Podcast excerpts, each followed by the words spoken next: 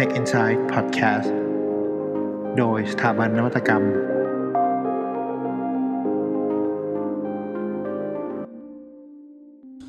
สวัสดีครับ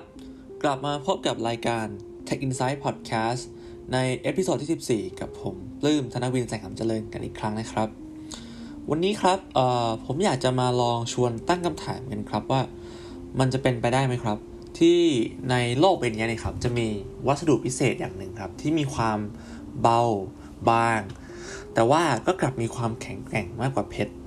แถมยังมีความสามารถในการนำไฟฟ้าและก็นำความร้อนได้ดี รวมทั้งวัสดุเนี่ยครับก็ยังสามารถนำไปใช้ใน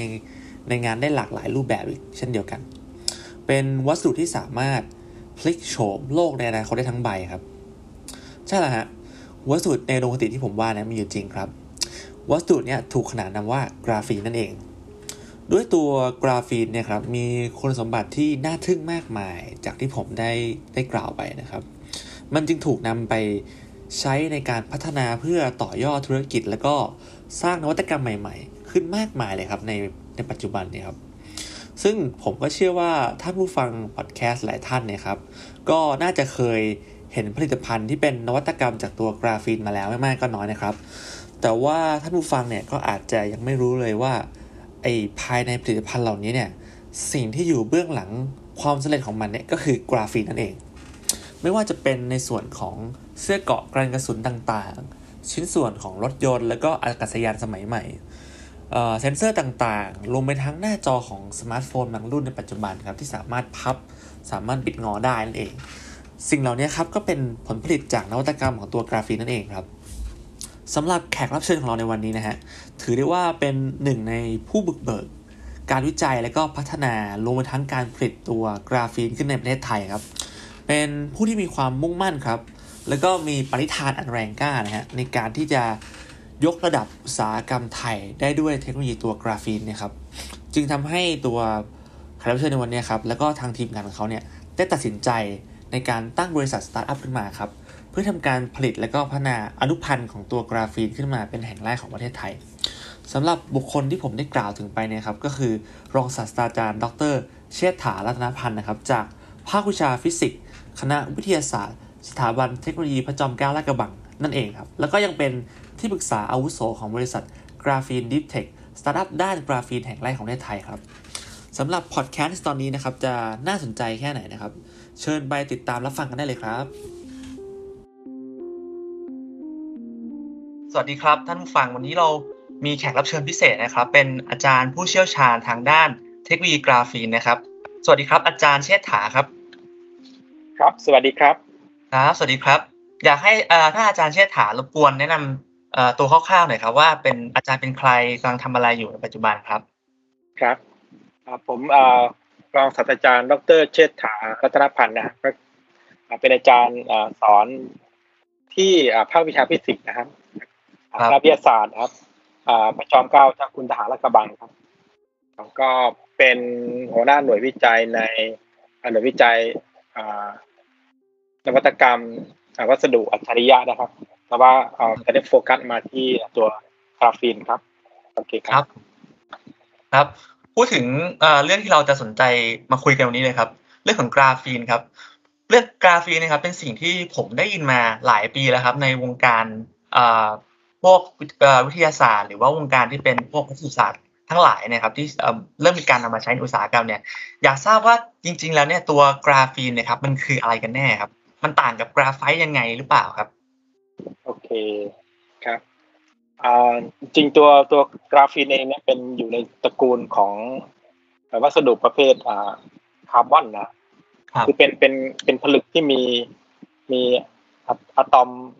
อ่าทั้งหมดเนี่ย เป็นอะตอมของคาร์บอนหมดเลย แต่ว่ามันมันจะต่างกันตรงที่การอ่าจับอะตอมมาเชื่อมบรรทะหรือรวมกลุ่มกันครับฮะโครงสร้างผลึกที่เป็นเป็นอ่าตระกูลที่เป็นอะตอมของคาร์บอนมาเรียงกัน มันจะมีได้หลายอย่าง เช่นที่ที่ผ่านมาที่เขาเขารู้จักก็เช่นเป็นเป็นนาโนทิวอะไรพวกเนี้ยnanotube เออหรือเป็นเป็น buckyball ที่เป็นอะตอมหกสิบตัวเรียงเรียงกันเหมือนฟุตบอลนะครับอืมฮะหรือฮะอ่าหรือเป็นเป็นกราไฟต์เอง ที่เรารู้จักดีก็คือเป็นเป็นกราไฟต์กราไฟต์ก็คือเป็นลักษณะโครงสร้างของคาร์บอนทั้งหมดนะเรียงตัวกันคือแม้แม้แต่แต่แต่เพชรเองที่มีสมบัติโดดเด่นเอ่อก็คือมีความแข็งนะในในในในในปัจจุบันก็คือเป็นเป็นลักษณะของการเรียงกันของอะตอมคาร์บอนเหมือนกัน แต่เพียงแต่ว่า ความต่างมันอยู่ตรงไหนอยู่ที่การเอาอะตอมแต่ละตัวมา มาสร้างพันธะกันเนี่ยมันมันต่างกันนะส่วนตัวกราฟีนเองมีลักษณะพันธะยังไง ก็ก็คือต้องมองมาที่ตัวกราไฟที่เรารู้จักดี ก็คือเป็นเป็นใช้ในการเป็นทำเป็นดินสอนะก็คือตัวตัวกราไฟก็คือเป็นเป็นชั้นของเอ่อเอาอะตอมที่มันจับเรียงกัน เป็นหกเหลี่ยมด้านเท่านะที่เรารู้จักดีเป็นเป็นเอ่อเป็นรวงพึ่งนะครับแต่ว่าเรียงกันเป็นชั้นๆเนี่ย แต่ว่าตัวกราไฟเนี่ยมันจะเอาจำนวนชั้นของอะตอมแต่ละแต่ละหนึ่งความหนาของหนึ่งอะตอมเนี่ย มันทับกันอ่า เป็นล้านล้านชั้นนะคือเป็นเป็นเป็นดินสอนะฮะแต่เพียงแต่ว่า อ่า ถ้าเรามองว่าในเอามาหนึ่งชั้นเนี่ย หนึ่งชั้นของตัว ตัวดินสอตัวนี้ตัวไส้ดินสอตัวกราไฟเนี่ยคือ มันก็จะเรียกแบบเป็นกราฟีนดังนั้นตัวตัวกราฟีนนิยามง่ายๆคือเป็นโครงสร้างของอะตอมที่มันเรียงกันเป็นลักษณะหกเหลี่ยมด้านเท่านะเป็นแล้วเอามาแค่ชั้นเดียวนะก็คือเป็นสับตัวกราไฟกราไฟแต่ลักษณะที่การบอล การสร้างบรรทัดการหกเหลี่ยมเนี่ยตัวเนี้ยมันจะสร้างด้วยบรรทัดที่มีความแน่นหนาแข็งแกร่งสูงมากเลยบรรทัดเนี่ยมันจะแกร่งกว่ากับเพชรอีกนะสังเกตดูว่าตัวกราไฟเนี่ยมันจะเป็นการเรียงกันของอุปมาง่ายๆ คือเอากราฟีในหลายชั้นมาทับทับกันเนี่ย แต่ว่ามันก็ยังมีการสร้างพันธะระหว่างชั้นอยู่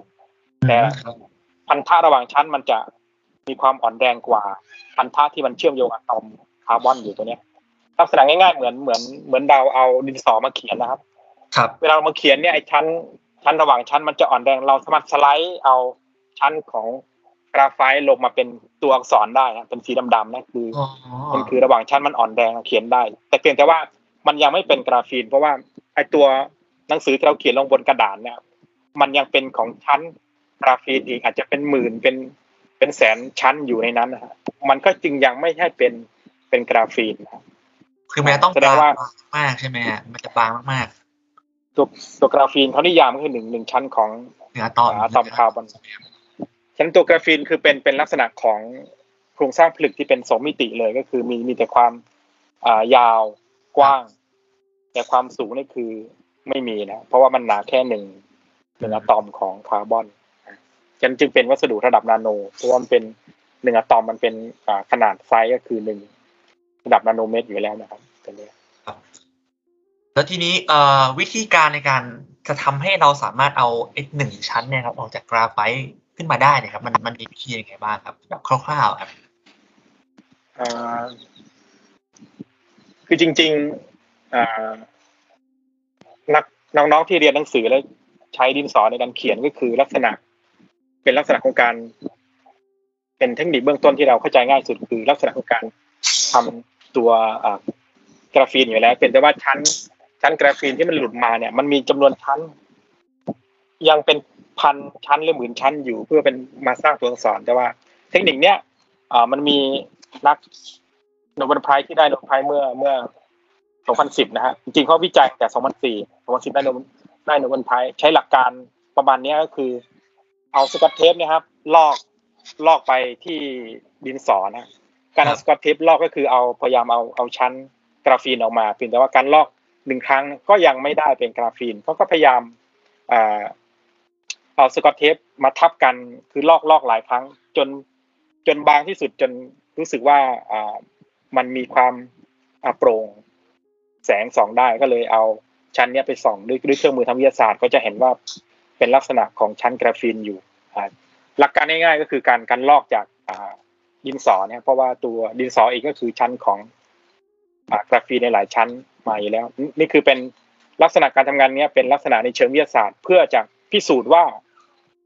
ตัวกราฟีนเนี่ยมีจริงสังเคราะห์ได้จริงแล้วก็เป็นผลึกที่ที่ที่จับต้องได้จริงนะเป็นการการพรูฟทางวิทยาศาสตร์นะครับครับแต่ถ้าในในเชิงอุตสาหกรรมต่าง ๆ เนี่ย มันก็จะมีการเอ่อ ลักษณะการสังเคราะห์ด้วยวิธีดังกล่าวที่ผมเล่ามาคือมันมันเตรียมได้น้อย มันเหมาะในการเชิงพรูฟวิทยาศาสตร์ แต่ถ้าในเชิงอุตสาหกรรมมันก็จะมีเอ่อกระบวนการสังเคราะห์แตกต่างกันไปเพื่อให้ได้มาซึ่งจำนวนมากขึ้นนะครับ แต่ยังไงเดี๋ยวผมขอเล่าอีกที แต่ว่าเบื้องต้นผมว่าอ่าย้อนมาตรงสมบัติตัวกราฟีนก่อนนะว่าอ่าทำไมตัวกราฟีนเองจึงครับจึงนั่นสิครับ จึงต้องมามาเยอะมาก ขนาดนี้จึงต้องให้หลาย ๆ ท่านให้ความสนใจในในวงการอุตสาหกรรมสนใจที่จะอยากเข้าใจตรงนี้นะฮะมันมีสมบัติโดดเด่นยังไงตรงเนี้ยเอ่อทีนี้มาดูว่าลักษณะการเรียงของอะตอมแต่ละชั้นที่เรียงกันเป็นรวงผึ้งเนี่ยอ่าเป็นหกเหลี่ยมสมมาตรเนี่ยฮะครับผมการการสร้างอ่าเชื่อมโยงกันระหว่างแต่ละอะตอมเนี่ยก็เรียกว่าทางเคมีเรียกเป็นพันธะนะพันธะเนี่ยมันเป็นอ่าพันธะที่ แข็งแกร่งมากนะครับก็เรียกเป็นโคเวเลนต์บอลเป็นพันธะที่แกร่งมากเพราะว่ามันมันเป็นการ อ่าคือคือแชร์อิเล็กตรอนกันนะฮะครับครับแบบเนี้ยมันจะแกร่งแกร่งกว่าเพชรอีกนะเป็นเนี้ยมันจึงทำให้วัสดุวัสดุอ่ากราฟีนเนี่ยเป็นวัสดุที่แข็งแกร่งมาก ลักษณะการการวางอย่างเงี้ยนะแล้วมันยังข้อดีมันคืออ่ามันยังนำไฟฟ้าดีด้วยนะเป็นแผ่นเป็นแผ่นบางหนึ่งหนึ่งชั้นของอะตอมคาร์บอนเนี่ย แล้ว ยังมีอิเล็กตรอนอิสระที่ที่วิ่งดีนำไฟฟ้าดีคือนำไฟฟ้าดีกว่า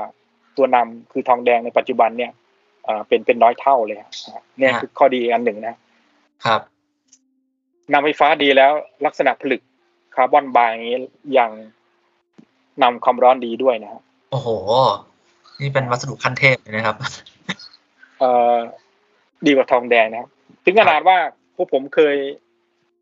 ทดลองขนาดว่าอ่า เอาตัวกราฟีนบางจับด้วยมือนะฮะ แล้วเอากล้องอินฟราเรดจับนะฮะมันจะมองเห็นว่ามันระบายความร้อนได้เร็วมากฮะเมื่อเราตอนเราผมเอาเอาความร้อนเราละสัมผัสกับทองแดงกับอ่าเห็นนิ้วมือเนี่ยสัมผัสกับตัวกราฟีนเนี่ยบอกว่า ความร้อนเนี่ย ถ้าเราจับด้วยกล้องอินฟราเรดเนี่ยความร้อนยังทิ้งไว้ที่เอ่อที่ทองแดง แต่ว่ากราฟีนเนี่ยอ่าระบายความร้อนเร็วมากแสดงว่ามีการอ่า ค่าสภาพความร้อนที่เร็วมากอ่าและข้อสมบัติที่อ่าข้อถัดไปคือว่า เป็นวัสดุที่อ่าแข็งแกร่งใช่ อันนี้บอกไปแล้วแข็งแกร่งแกร่งที่สุดแกร่งกว่าเพชรอยู่แล้ว หลายเท่ามากนำไฟฟ้าดีนำอ่าอ่าความร้อนดีนะครับ และเป็นวัสดุที่เป็นวัสดุนาโนบางอ่าพอมันเป็นวัสดุนาโนบางมาก พื้นผิว พื้นผิวมันจะสูงมากพื้นผิวสูงมาก ฉะนั้นถ้ามันเป็นถ้าเราได้วัสดุลักษณะแบบเนี้ยคือเป็นวัสดุที่เป็นเอ่อเอ่อวัสดุนาโนแผ่นบางและพื้นผิวสูงเนี่ยอันเนี้ยมันจะเหมาะในการนำไปทำในเป็นขั้วอ่าโซลาร์เซลล์ขั้วแบตเตอรี่ หรือแม้แต่แม้แต่อ่าขั้วสำหรับจอมือถือต่างๆนะครับ ครับข้อดีถัดไปคือว่าความบางของของเขาเนี่ย ความบางหนึ่งอะตอมเนี่ยมันทำให้เขาโปร่งแสงอืมโปร่งแสงโปร่งด้วยแสงโปร่งแสง ไม่ถึงร้อยเปอร์เซ็นต์แต่ว่าก็เก้าสิบครับหรือจะเก้าสิบกว่าเปอร์เซ็นต์เนี่ยฮะข้อดีเงี้ยคืออ่าถ้าเรามีวัสดุที่โปร่งแสงแล้วยังนำไฟฟ้าได้ก็ก็ก็ประยุกต์เป็นจอจอมจอมถืออ่าครับ จอ iPad ต่างๆทัชสกรีนต่างๆใช่ครับอ๋อเห็นว่าข้อดีเบื้องต้นเนี้ยยังประยุกต์ได้อ่าที่เรามองเห็นเนี่ยยังไม่หมดนะฮะหลากหลายมากนะครับ ครับก็คร่าวๆก็จะมีทั้งความแข็งแกร่งนะความนำความการนำความร้อนที่ดีนะทั้งนำไฟฟ้า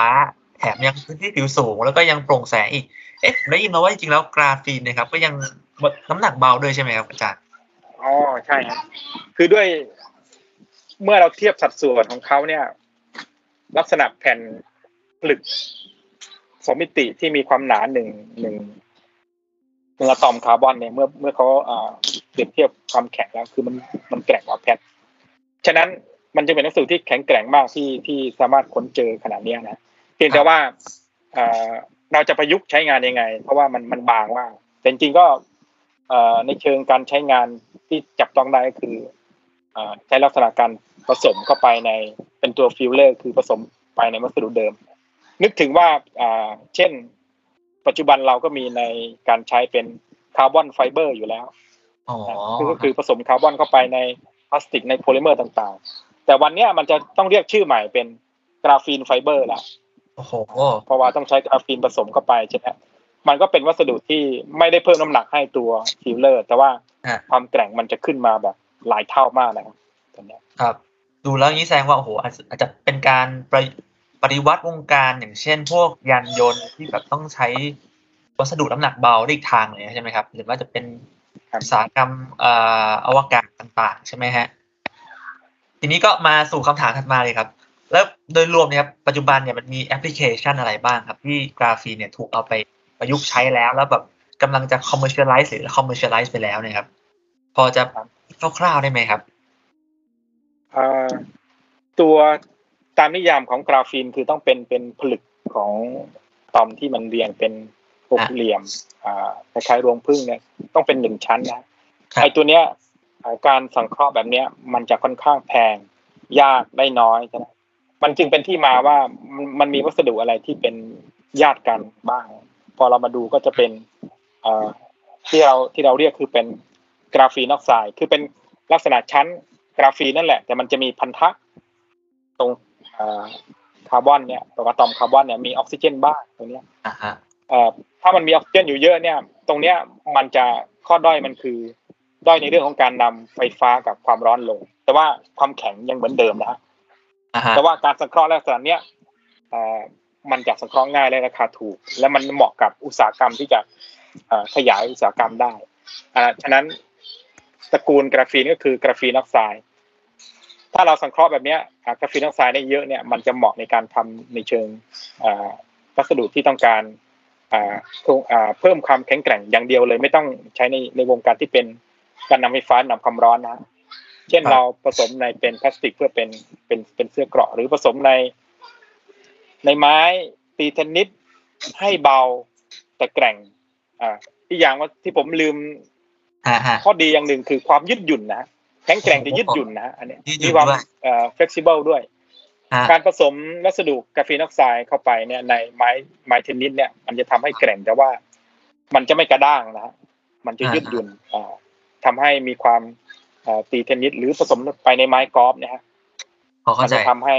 อ่าไม้จะไม่กระด้างแต่ว่ามันจะยืดหยุ่นทำให้เพราะว่าอ่ามันจะมีการครับยืดตัวของเวลาเวลาเกิดอิมแพคใช่ไหมครับเกิดแรงกระทบครับอะไรอย่างงี้ใช่ไหมฮะครับ ไม้จะเบาจะบางขึ้นครับอ่าบางครั้งก็ผสมเข้าไปในอ่าเป็น เป็นผ้า แล้วก็ม้วนขึ้นมาเป็นวัสดุทดแทนเหล็กก็อะแข็งแกร่งแต่ว่าเบา เช่นเขาใช้ในการทำอ่าจักรยานนะอ่าก็ถ้าสังเกตดูว่า จักรยานที่ชนะในการแข่งขันอ่าแข่งจักรยานเนี่ยอ่าผู้ได้รางวัลมักจะใช้จักรยานที่มีองค์ประกอบของกราฟีนทั้งนั้นเลยนะเพราะว่าเป็นจักรยานที่ที่อ่าเบาแต่ว่าอ่าแกร่งมากนะครับฉะนั้นจะอ่า ผู้ขับขี่จะไม่ต้องรองรับน้ำหนักจักรยานตรงเนี้ยครับครับโอเคส่วนตัวอีกตัวคืออ่า reduce graphene oxide ก็คืออ่ามันจะมีกระบวนการอันหนึ่งคือพยายามลดออกซิเจนลงจนมีสมบัติใกล้เคียงกับกราฟีน มีสมบัติการนำไฟฟ้านำความร้อนใกล้เคียงนะครับ แต่ยังยังไงก็สู้กราฟีนไม่ได้ ตัวนี้เขาเรียกเป็น reduce graphene oxide ตัวเนี้ยเป็นอ่าลักษณะการสังเคราะห์จะง่ายถูกกว่า แต่ว่า แล้วมันก็เพิ่มจำนวนได้เยอะขึ้น อ่า ตรงเนี้ย อ่า มันก็จะมีจุดบกพร่องบางส่วน แต่ก็ แต่ก็อุตสาหกรรมบางอย่างก็เหมาะกับเรื่องนี้ เช่น ในการทำตัวทำแบตเตอรี่หรือทำอ่าโซลาร์เซลล์ทำตัวเก็บประจุยิ่งยวดพวกเนี้ยฮะมันก็ยังได้ดังนั้นครับฉะนั้นในในวงการกราฟีนเอง อ่า มันจะมีอยู่สามตัวที่เขามองกันคือว่าตัวกราฟีนเพียว กราฟีนเพียวคือ คือกราฟีนที่บริสุทธิ์มากอ่า ในในชั้นผลึกของเขามีอะตอมคาร์บอนล้วนๆเลยฮะแต่ว่าถ้าเป็นกราฟีนออกไซด์ก็คือจะมีพันธะของตัวตัวอื่นอะตอมอื่น เช่นคาร์บอนอ่าเช่นออกซิเจนทำพันธะอยู่ด้วย แต่ถ้าเราลดจำนวนออกซิเจนลงให้ได้เยอะที่สุดเท่าที่เราทำได้เนี่ย ประมาณถ้า97 98หรือ99เก้าเปอร์เซ็นต์สัดส่วนระหว่างออกซิเจนกับคาร์บอนเนี่ย มันก็จะมีสมบัติใกล้เคียงเขาเรียกเป็นกราฟีนไลท์ก็คืออ่อเป็น เป็นตัวกราฟีนอ่าที่เทียบเทียงกราฟีนอะตัวเนี้ยมันจะถูกกว่า แต่ว่าในวงการอุตสาหกรรมกำลังมองตัวนี้ เพราะว่าเขาเรียกอะไรครับเพราะว่ามันมันเพิ่มจำนวนได้เพียงพอกับการทำตลาดด้านอุตสาหกรรมนะครับอืมนอกจากอุตสาหส่วนกรรมตัวนะฮะใช่ครับส่วนกราฟีน pure เนี่ยมันจะเหมาะในในกรณีที่เป็นอะไรที่เป็นอิเล็กทรอนิกส์นะเช่นเป็น เป็นอ่าวงจรอิเล็กทรอนิกส์เป็นชิปต่างๆ เนี่ยเขาจะต้องการกราฟีน pure ครับมันต้องแบ่งตลาดฮะตลาดด้านอิเล็กทรอนิกส์หรือตลาดด้าน composite หรือของผสม หรือตลาดด้าน strength เช่นเพิ่มอ่าความแกร่งให้ซีเมนต์ในกรณีที่เป็นตึกสูงๆหรือเป็นเอ่อเป็นรางรถไฟฟ้าอะไรพวกเนี้ยฮะเขาจะมองไปที่วัสดุกราฟีนออกไซด์เพราะว่ามันถูกกว่าอืมต้องดูมูลค่าของของอ่าตัว product ด้วยว่าจะเล่นตลาดครับยังไงครับ คือทำให้เป็นเป็นเป็นเป็นพวกวัสดุ composite อะไรพวกนั้นใช่ไหมครับ ครับ ที่ผมตามดูเทรนด์หลังๆเนี่ยตลาดหรืองานทางอุตสาหกรรมมันเนี่ยค่อนข้างเทมาที่กราฟีนออกไซด์กับแรดิวกราฟีนออกไซด์มากกว่า เพราะว่าตัวกราฟีน pure เองมันมีความยากในการใช้งานอย่างหนึ่งคือ เรานึกถึงตอนที่เราเอาเอาดินสอนะครับ ลงไปในน้ำนะเอาผงดินสอลงไปในน้ำเนี่ยอ่าดินสอมักจะลอยลอยอยู่ในน้ำแล้ว แล้วเวลาเราผสมอะไรที่เป็นเป็นของเหลวเนี่ย มันจะผสมค่อนข้าง ยากอ่ายากนะแล้วก็ครับต้องหาวิธีอะไรหลาย ๆ อย่างอยู่ตรงเนี้ย ซึ่งส่วนใหญ่การผสมเองมักจะอยู่ในในรูปของเหลว เพราะว่าถ้าการผสมผงกับผงเนี่ย มันจะทำให้เกิดการอ่าเขาเรียกโฮโมจีเนสคือ ทุกจุดมีมีมีสัดส่วนผสมเท่ากันหมดเนี่ย ครับค่อนข้างยาก แต่ถ้ามาดูตัวกราฟีนออกไซด์เนี่ยค่อนข้างชอบน้ำฉะนั้นอะไรที่เป็นด้านด้านความแข็งแรงหรือเป็นสเตรนท์เนี่ย ถ้าผสมเอาในรูปของน้ำที่เราผสมในในในอปูนซีเมนต์ซึ่งผสมกับน้ำอยู่แล้วเนี่ย มันจะเข้ากันง่าย และมันจะสามารถทำให้เกิดโฮโมจีเนียสง่าย หรืออการใช้ reduce graphene oxide ซึ่งมันมีบางส่วนที่ที่ชอบน้ำอยู่ มันทำให้การผสม อะไรอะไรกับของเหลวมันจะง่ายขึ้นคือต้องต้องแยกการการใช้งานแยกตนะลาดจริงๆใช่ฮะทั้งทั้งสามอย่างมีประโยชน์เด่นของเขาอยู่แล้ว เหมาะกับอ่าโปรดักต์ต่างๆ ซึ่งเราต้องต้องต้องเข้าใจกลไกตรงนี้ด้วยครับตรงเนี้ยครับจะทำให้เราสามารถใช้งานได้ ให้มีอ่าสมบัติที่มันอ่าตามที่เราอยากได้นะเพราะว่าตัวกราฟีนในตระกูลกราฟีนเนี่ยเป็น เป็นวัสดุมหัศจรรย์คือมหัศจรรย์มากฮะแต่ก่อนเขาเรียกว่าเป็น วัสดุแห่งอนาคต ผมจริงว่าอนาคตนั้นมาถึงแล้วครับ เป็นวัสดุปัจจุบันนี้แหละครับครับแล้วผก็มยังต่อไปถึงอนาคตเลยตอนเนี้ยเพราะว่าครับหลายๆอุตสาหกรรมเริ่มเริ่มขยับแล้วตอนเนี้ยนะครับครับครับนี่เออผมเคยได้ยินอย่างหนึ่งครับอาจารย์ มีคนบอกว่าเขาเอาเอ่อกราฟีนไปเคลือบรถด้วยเหรอครับอ๋อโอเคฮะเอ่อทีนี้ตัวกราฟีนเองมีมีสมบัติคืออ่าปกติอ่า ปกติถ้าเราไปไปคาแคร์ใช่ไหมเรามักก็จะล้างเสร็จแล้วมัก จะบอกว่า อ่า เคลือบฮะเคลือบเงาหน่อยเคลือบเงาเคลือบเงา บางครั้งก็อาจจะเพิ่มเป็น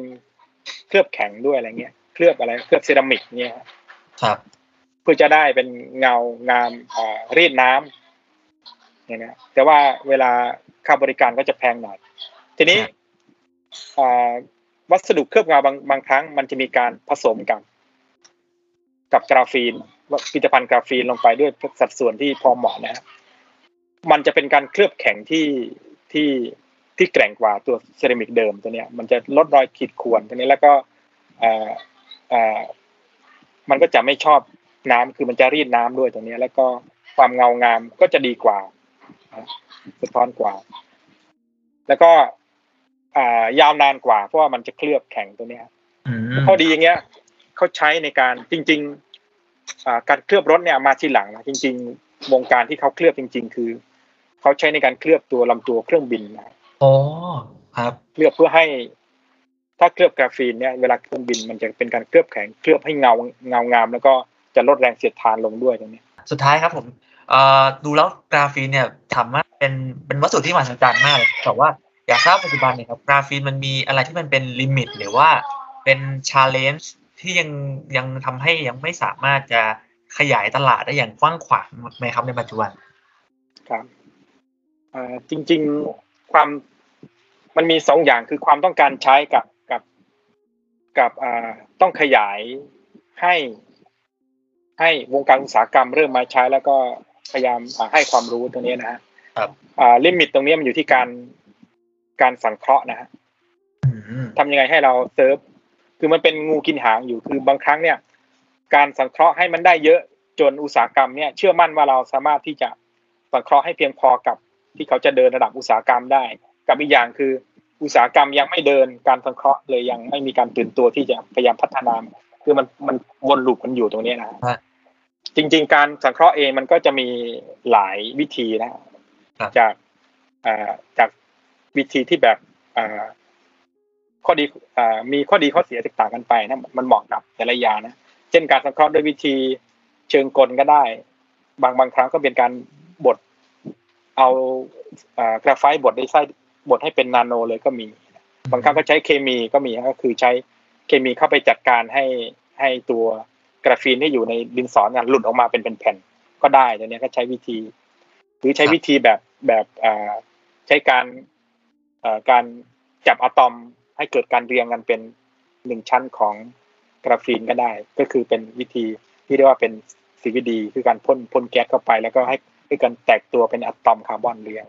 แต่แต่ละวิธีมันก็จะมีข้อดีแล้วมันมันก็จะเหมาะกับ แต่ละดิชั่น product แต่ละอุตสาหกรรมไปฮะเราเราเราตอบไม่ได้ว่าอะไรดีไม่ดีฮะแต่ครับเพียงแต่ว่า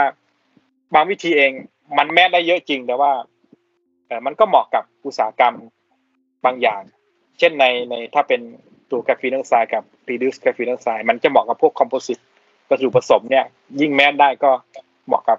อะไรผสมอย่างเงี้ย แต่ถ้าเป็นด้านอิเล็กทรอนิกส์เองเราก็ยังอ่าตัวนี้ก็ยังยังด้อยอยู่นะนี่คือเป็น limit นะอุตสาหกรรมเองจริงๆก็จริงๆอยากอยากลงมาใช้แต่ว่า มันต้องมีตัวอย่างให้ดูด้วยมีมีผู้เริ่มต้นด้วย มีครับมีมีตัวอย่างกราฟีนมีตัวอย่างการการเหมือนเป็น product prototype ให้ดูด้วยตัวเนี้ยเอกอ่าอุตสาหกรรมจึงจะกล้าลงมาตัวเนี้ยทีนี้ผมอยากจะทราบหนึงครับได้ข่าวว่าตัวอาจารย์เนี่ยครับได้ทำการเปิดเอ่อมีมีบริษัทที่ดูเอ่อรับเป็นที่ปรึกษาอยู่ก็คือบริษัทชื่อว่า Graphene Deep Tech เนี่ยครับซึ่งเข้าใจว่าบริษัทนี้ครับถือว่าเป็นบริษัทแรกในแรก ๆ ในประเทศไทยที่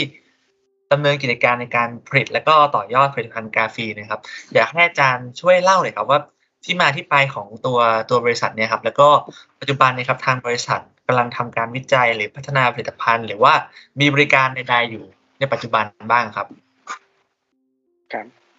ครับยินดีมากครับ เป็นเป็นคำถามที่ดีมากครับคือจริงๆตัวอ่ากราฟีนนิปเทคนี่นะครับ เป็นเป็นบริษัทอ่าสตาร์ทอัพที่ตั้งขึ้นมาด้วยก็คือเป็นนักวิจัยในกลุ่มก็คืออ่าเป็นเป็นลูกศิษย์เองที่เพิ่งจบปริญญาเอกนะครับครับจดจัดตั้งแล้วก็มาเป็นผู้จัดการนะแต่ตรงเนี้ยอ่าภา รกิจตรงนี้เราก็พยายามที่จะสร้างบริษัท เพื่อที่จะนำผลิตภัณฑ์ที่เราวิจัยตรง ก็คือกราฟีนอกไซด์นำสามารถที่จะลองตลาดในเชิงในเชิงลองตลาดดูนะแล้วก็ประชาสัมพันธ์ด้วยนะซึ่งตัวนี้มันเป็นไปตามพันธกิจที่เราได้ทุนวิจัยมาจากสำนักหลักกระทรวงนะครับ เพราะว่ามันเป็นโครงการวิจัยที่ให้ อาจารย์ในมหาลัยร่วมกับศูนย์ทำเป็นเลิศต่างๆเนี่ยเสนอโปรเจกต์ที่ที่ที่หลุดจากหิ้งมาแล้วนะครับเพื่อจะทำเป็นเป็นเชิงพาณิชย์นะซึ่งเราก็นำโครงการเราไปนำเสนอว่าตัวกราฟีนเองเนี่ยถ้าเรามีได้เงินบางส่วนมาในการทำต้นแบบผลิตกำลังการผลิตในระดับหนึ่งแล้วก็ได้ตัวตัวกราฟีนมาลองเป็นผลิตภัณฑ์ product show ให้ให้ทางอุตสาหกรรมได้เห็น ว่าตัวกราฟีนเนี่ยในประเทศไทยเองเนี่ยสามารถผลิตได้ผลิตได้จริงแล้วก็นำมาใช้ได้จริงก็ อย่างน้อยให้เอกชนเนี่ยได้เห็นหน้าตาของกราฟีนเป็นยังไง แล้วก็ได้เห็นผลิตภัณฑ์ที่มีการต่อยอดอ่าจากตัวกราฟีนว่านำไปใช้ประโยชน์ยังไงบ้างนะฮะนี่เป็นเป็นพันธกิจเรานะฮะครับซึ่งซึ่งตัวตัวบริษัทเองก็ยังไม่ได้มองในเชิงของการค้าอ่ามากมายเพียงแต่ว่ายังอยู่ในช่วงของการพยายามโชว์เคสให้ ให้เห็นว่าตัวกราฟีนเนี่ยมันน่าจะามากกว่างานวิจัยแล้ว มันน่าจะาเข้าสู่อุตสาหกรรมแล้วฉะนั้นตัวบริษัทเนี่ยน่าจะเป็นตัวเชื่อมเชื่อมต่อระหว่างางานวิจัยในมหาลัย แล้วก็ให้อุตสาหกรรมเห็นพวกเราจะเป็นโซ่ตรงกลางเนี่ยให้ว่าอาจจะเป็นอะไรบ้างนะฉะนั้นบริษัทเองก็จะเชิงทำในเชิง PR ว่ากราฟีนคืออะไร แล้วก็เชิงถ้ามีมีการอยากสนใจอยากเอาตัวกราฟีนไปลองใช้เราก็จะ มีบริการให้ก็คือยังคิดค่าใช้จ่าย ไม่ไม่ค่อยแพงนะครับก็คือเรายังอ่าตอนนี้เราเราคิดราคาครึ่งหนึ่งของราคาตลาดอยู่ เพราะว่าเราอืมเราครับมองว่าอ่าตามพันธกิจเราคือพยายามส่งเสริมให้อุตสาหกรรมกราฟีนเนี่ยเกิดเกิดขึ้นในในในในอุตสาหกรรมไทยให้ได้ เพราะว่าเรามองว่าตัวกราฟีนเนี่ยน่าจะพลิกอุตสาหกรรมที่ในในยุคอ่าอ่าในช่วงโควิดกับหลังโควิดเนี่ยมันมีอุตสาหกรรมบางอย่างที่ปิดตัวลงเนี่ย เรากำลังมองว่าถ้ากราฟีนน่าจะช่วยผลักดันให้เกิดอะไรใหม่ๆมาได้ไหมเพราะว่ามันจะเกิดการจ้างงานอะไรขึ้น แล้วก็น้องๆนักศึกษาเราที่กำลังจบแล้วก็อ่านักวิจัยเราที่จบเนี่ย มันจะได้มีมีที่ทำงานแล้วก็มีอุตสาหกรรมใหม่มารองรับครับอ่าตัวโปรดักที่ทางบริษัทกำลังทำอยู่ มันจะมีโปรดักง่ายๆนะฮะอ่าใช้การคอมโพสิตหรือผสมเป็นหลักก็คือ ผสมในยางพารา เพราะว่าอ่าอ่ามีสมบัติหนึ่งที่ ที่ยังไม่เล่าคือสมบัติในเชิงการแพทย์คือตัวตัวตัวอนุกราฟีนและอนุพันธ์กราฟีนเนะฮะมันจะมีมีเป็น toxic กับแบคทีเรียนะฮะฉะนั้นอ๋อถ้าเราฟิลเลอร์เข้าไปในยางพาราเนี่ย มันจะทำให้ยางพารามีสมบัติในการ anti-bac นะฮะครับ ก็มีบางโรงงานที่ติดต่อเรามาก็คืออ่าบอกว่าต่างประเทศนี่สนใจว่าเสื้อผ้าผู้สูงอายุเนี่ยเขาต้องการเสื้อผ้าที่ใส่แล้วไม่เกิดกลิ่นเหม็นจากแบคทีเรียก็คือ เป็นการเอาอ่าตัวกราฟีนเนี่ยผสมเข้าไปในในผ้าแล้วก็ตัดเป็นเสื้อผ้าครับอ่าผู้สูงอายุนะหรือในในสถานอ่าคนชราต่างๆนะครับที่ต้องใช้อ่าผ้าต่างๆ ที่ต้องการความสะอาดอย่างเนี้ย product นี้ก็ใช้ได้ อันนี้อันนี้ก็เราก็ช่วยอ่ากำลังแนะนำ product เขาอยู่ว่ามันมันมีการผสมยังไงอ่าครับยางพาราเองก็เป็นที่นอนที่ที่จะไม่มีกลิ่นอับจากแบคทีเรียนะครับ อ่าอ่าครับก็ผสมในพลาสติกต่างๆเราก็เบื้องต้นเนี่ยเรากำลังมองว่าอุตสาหกรรมด้านด้านพลาสติกจะมี มีเยอะอย่างเช่นยุทโธปกรณ์หรืออ่าในในรถยนต์ต่างๆ ซึ่งครับในอนาคตเนี่ยพลาสติกจะทดทดแทนเหล็กกล้านะฮะแล้วก็เรามองว่าถ้าเป็นการฟิลเลอร์เข้าไปเนี่ย มันจะช่วยอ่าสมบัติอะไรได้บ้างตัวเนี้ยครัแล้วก็ตัวพลังงานเองก็พยายาม composite เข้าไปในในตัวอ่า ที่เป็นอิเล็กโทรดในแบตเตอรี่ หรือเป็นอ่าตัวเก็บประจุยิ่งยวดต่างๆ เนี่ยว่ามันเป็นสามารถทำได้นะเนี่ยแล้วก็พยายามโค้ดนะตัวเนี้ยเป็นเป็นตัวอย่างให้ดู ซึ่งซึ่งเราเองก็ไม่ยังไม่มีกำลังพอที่จะตั้งระดับ เป็นเป็นโรงงานผลิตเองแล้ว เราได้เป็นว่าเป็นเป็นต้นแบบให้ดูครับ แล้วก็จะมีความร่วมมืออะไรต่อตัวเนี้ย นี่นี่เป็นพันธกิจของตัวบริษัทกราฟีนดิฟแห่งนะครับเพราะว่าเราครับเราทำตาม พันธกิจที่ได้รับมานะก็คือ พยายามเผยแพร่ประชาสัมพันธ์ว่ากราฟีนเป็นยังไงอ่าประเทศไทยเนี่ยมีศักยภาพที่จะอ่าผลักดันตัวกราฟีนในระดับอุตสาหกรรมได้ผลิตได้ครับต่อยอดได้แล้วก็ขยายเป็นอุตสาหกรรมใหม่ได้ตรงเนี้ย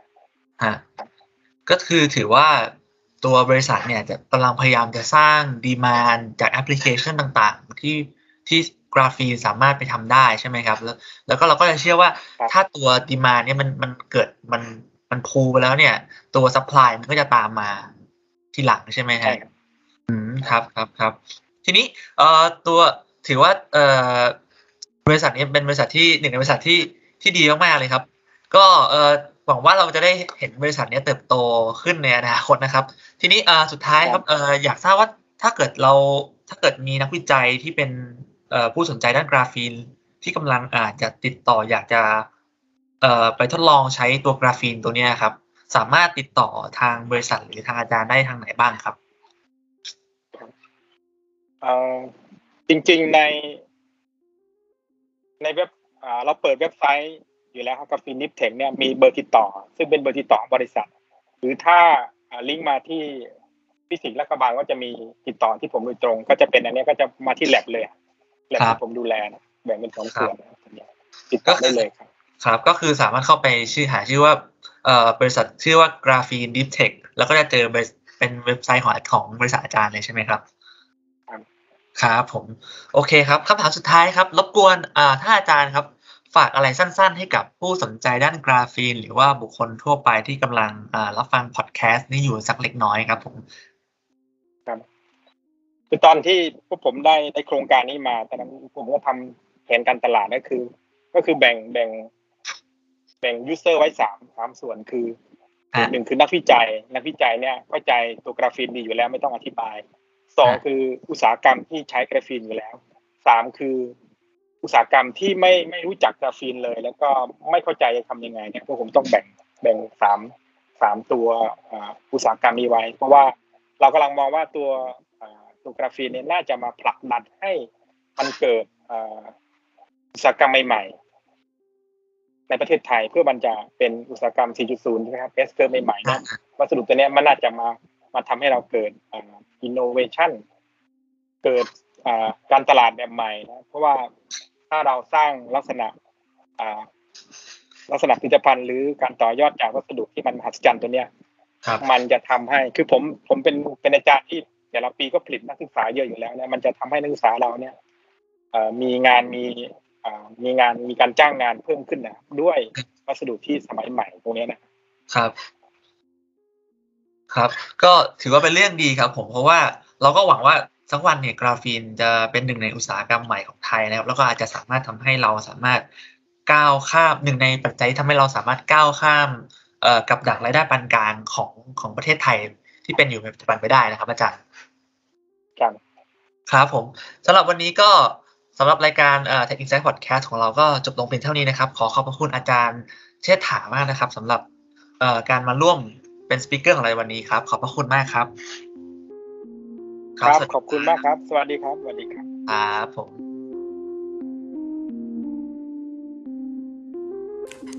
เป็นอย่างไรกันบ้างครับสำหรับ speaker ของเราในวันนี้นะครับ ก็หวังว่าท่านผู้ฟังจะได้รับความรู้แล้วก็มีความเข้าใจในตัวของกราฟีนกันมากขึ้น ไม่มากก็น้อยนะครับ ก่อนที่เราจะจากกันไปในวันนี้นะครับ ผมก็จะมา recap กันสักเล็กน้อยนะครับ ถึง key idea ที่เราได้คุยกับอาจารย์ไปนะครับ อย่างแรกครับตัวกราฟีนนะครับก็คือ 1 ชั้นของคาร์บอนนะครับ ซึ่งเรียงตัวกันเป็นรูปหกเหลี่ยมนะครับ ซึ่งด้วยตัวโครงสร้างแบบนี้ครับทำให้กราฟีนเนี่ยมีคุณสมบัติมากมายเลยครับ อย่างเช่นมีความเบา มีความบาง มีความแข็งแกร่ง มีความยืดหยุ่น มีความโปร่งแสง แถมยังมีความสามารถในการนำความร้อนแล้วก็นำไฟฟ้าได้ดีกว่าวัสดุหลายชนิดนะครับ ด้วยเหตุนี้ครับตัวกราฟีนเนะครับจึงสามารถนำไปประยุกต์ใช้ได้ในหลาย ๆ แอปพลิเคชันนะครับ ซึ่งก็จะขึ้นอยู่กับชนิดของกราฟีนนั่นเอง อย่างเช่น พวกกราฟีนที่มีความบริสุทธิ์นะครับก็จะมีราคาค่อนข้างแพงมาก เหมาะกับการนำไปทำพวกแผงวงจรอิเล็กทรอนิกส์ ส่วนพวกกราฟีนออกไซด์นะครับ ซึ่งสังเคราะห์ได้ง่ายกว่า แต่ว่าคุณสมบัติบางอย่างก็จะหายไปนะครับ ก็จะถูกนำไปใช้ในการทำพวกเสื้อเกราะ พวกไม้ตีเทนนิส ไม้กอล์ฟ หรือแม้แต่โครงของจักรยานนะครับ สุดท้ายก็จะเป็นในส่วนของตัว reduce graphene oxide นะครับ ก็จะเป็นตัว graphene oxide ที่มีคุณสมบัติครับ ใกล้เคียงกับตัวกราฟีนเลยครับ ที่มีความบริสุทธิ์ ซึ่งเราก็จะเรียกกันว่า graphene-like นะครับ ก็จะสามารถนำไปใช้ในการทำพวกแบตเตอรี่ พวกโซลาร์เซลล์หรือว่าพวกตัวเก็บประจุยิ่งยวดนั่นเอง อย่างไรก็ตามครับ ตัวอุตสาหกรรมเกี่ยวเนื่องของกราฟีนในประเทศไทยเนี่ยยังมีค่อนข้างเล็กครับ เนื่องจากกำลังการผลิตเนี่ยมีไม่ค่อยมากนะครับ ประกอบกับความต้องการในไทยเนี่ยก็ยังมีน้อยอยู่ครับแม้ว่าในปัจจุบันเนะครับเทคโนโลยีที่มีอยู่เนี่ยจะค่อนข้างพร้อมแล้วนะครับ แต่ก็ยังไม่มีผู้เริ่มต้นทำอย่างจริงจังนะครับ ดังนั้นครับอาจารย์แล้วก็ทีมงานเนี่ยก็เลยออกมาตั้งบริษัทขึ้นมา เพื่อต้องการพิสูจน์ว่ากราฟีนเนะครับสามารถสร้างอุตสาหกรรมไทยได้จริงนะครับ โดยการทำเอ่อทำการ scale up ตัวการผลิตกราฟีนออกไซด์ขึ้นมา ให้ได้ปริมาณที่มากขึ้นนะครับ เพื่อที่สามารถใช้งานได้จริง แล้วก็มีคุณภาพมีมาตรฐานนะครับ ซึ่งตอนนี้ครับก็จะเป็นการเจาะตลาดไปยังกลุ่มพวกนักวิจัยที่อยากได้กราฟีนออกไซด์นะครับไปใช้แต่ว่าไม่อยากจะเสียเวลาในการสังเคราะห์ขึ้นมาเองนะครับ ส่วน Product ที่กำลังน่าสนใจและอาจารย์กำลังทำอยู่นะครับ ก็จะเป็นในส่วนของการวิจัยเกี่ยวกับพวกนำกราฟีนไปผสมกับพวกคอมโพสิตนะครับ อย่างเช่นการนำไปผสมกับพวกยางพาราเพื่อให้มีคุณสมบัติที่เป็น anti-bacteria เพื่อใช้ในเสื้อผ้าของผู้สูงอายุ หรือว่าการนำตัวกราฟีนนะครับไปผสมกับพลาสติก เพื่อใช้ในอุตสาหกรรมรถยนต์ แล้วก็อาวุธอาวุธยุทโธปกรณ์นั่นเองนะครับสำหรับรายการ Tech Insight Podcast episode ที่ 14 ของเราก็ขอจบลงเพียงเท่านี้นะครับ สำหรับ episode ถัดไปจะเป็นเรื่องราวเกี่ยวกับอะไร โปรดติดตามรับฟังพวกเราได้ทาง Spotify Apple Podcast Google Podcast สวัสดีครับ